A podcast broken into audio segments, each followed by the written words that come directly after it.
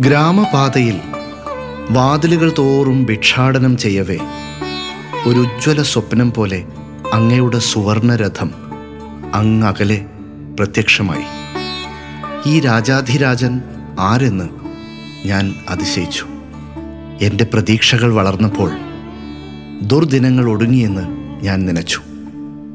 ചോദിക്കാതെ നൽകപ്പെടുന്ന ഭിക്ഷയ്ക്കു വേണ്ടിയും ധൂളിയിൽ ചൊരിയപ്പെടുന്ന ധനത്തിനു വേണ്ടിയും ഞാൻ കാത്തുനിന്നു ഞാൻ നിന്നിടത്ത് രഥം വന്നു നിന്നു.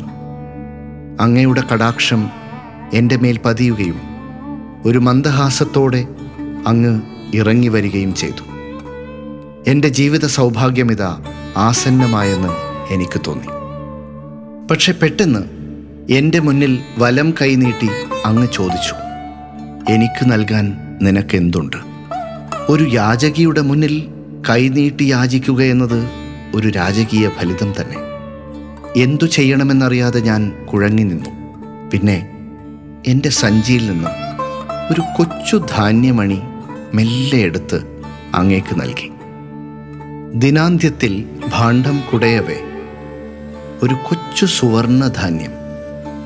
അതിനുള്ളിൽ നിന്ന് നിലത്തു വീണത് കണ്ടപ്പോൾ വിസ്മയത്തിന് അതിലുണ്ടായില്ല എനിക്കുള്ളതെല്ലാം അങ്ങേക്ക് നൽകാൻ എനിക്ക് മനസ്സു വന്നില്ലല്ലോ എന്നോർത്ത് ഞാൻ തീവ്രമായി ഖേദിച്ചു.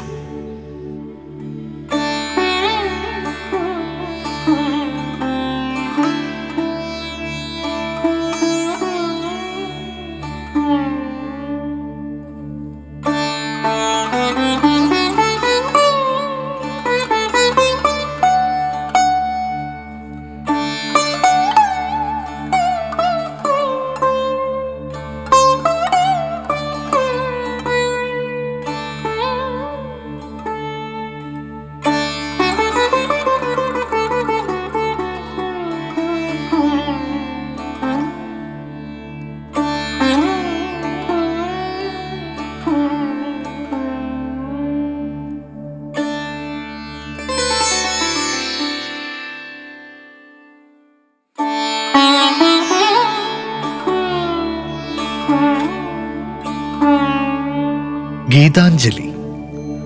കാവ്യലോകത്തിന്റെ നിത്യവിസ്മയങ്ങളിലൊന്നാണ് ശ്രീ രവീന്ദ്രനാഥ് ടാഗോറിന്റെ ഗീതാഞ്ജലി.